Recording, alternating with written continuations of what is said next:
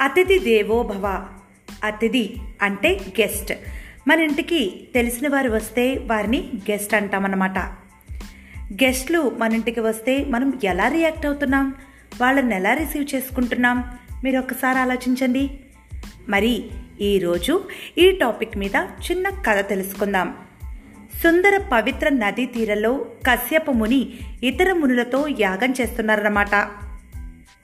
అక్కడికి నారదుడు వచ్చాడు. ఆయన్ని చూసి మహర్షులందరూ సాదరంగా ఆహ్వానించారు. ఇటుగా వెళ్తున్న నాకు మీరు యాగం చేస్తున్నారని చూసేందుకు వచ్చాను. మీరు ఏ కారణంగా ఈ యాగం చేస్తున్నారని నారదుడు అడిగాడు. ఈ యజ్ఞ ఫలాన్ని ఎవరికిస్తున్నారని అడిగాడు.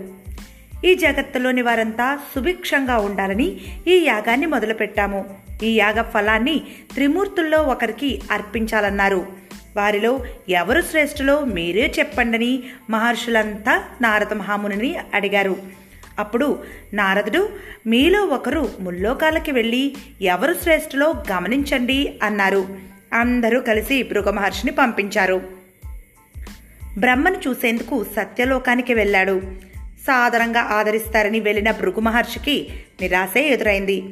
బ్రహ్మ సరస్వతి వేదాల కోసం చర్చించుకుంటూ భృగు మహర్షి వచ్చిన సంగతి గమనించలేదని కోపం వచ్చింది. నీకు యాగ ఫలాన్నిద్దామని వస్తే నన్ను పట్టించుకోలేదు. నీకు భూలోకంలో ఆలయం ఉండకుండుగాక అని శపించి అక్కడి నుండి అదే కోపావేశాలతో కైలాసానికి వచ్చాడు. కైలాసంలో శివుడు పార్వతితో మాట్లాడుతుంటే అనుమతి లేకుండా వచ్చి వారి ఏకాంతాన్ని భంగం చేశాడని భృగు మహర్షి మీద కోప్పడతారు శివుడు. అతిథిగా వచ్చిన నన్ను అవమానించినందుకు ఇక నుండి ప్రజలందరూ లింగాకారంలోనే నిన్ను కొలుస్తారు అని చెప్పించారు కోపావేశంతో ఉన్న భృగు మహర్షి వైకుంఠానికి వెళ్ళాడు.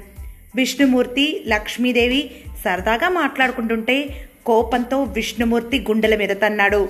దాంతో విష్ణుమూర్తి మీ రాకను గమనించని నన్ను క్షమించండి. నన్ను తన్నినందుకు మీ పాదాలకు నొప్పి కలిగించి ఘోర పాపం చేశాను. నన్ను మన్నించగలరా భృగు మహర్షి? అన్నాడు.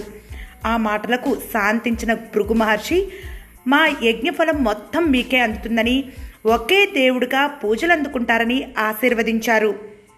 విన్నారా? మన ఇంటికొచ్చిన అతిథుల్ని ఆప్యాయంగా పలకరించి ఆనందంగా పంపించాలి. అప్పుడే వాళ్ళు మనస్ఫూర్తిగా ఆశీర్వదించి వెళతారు.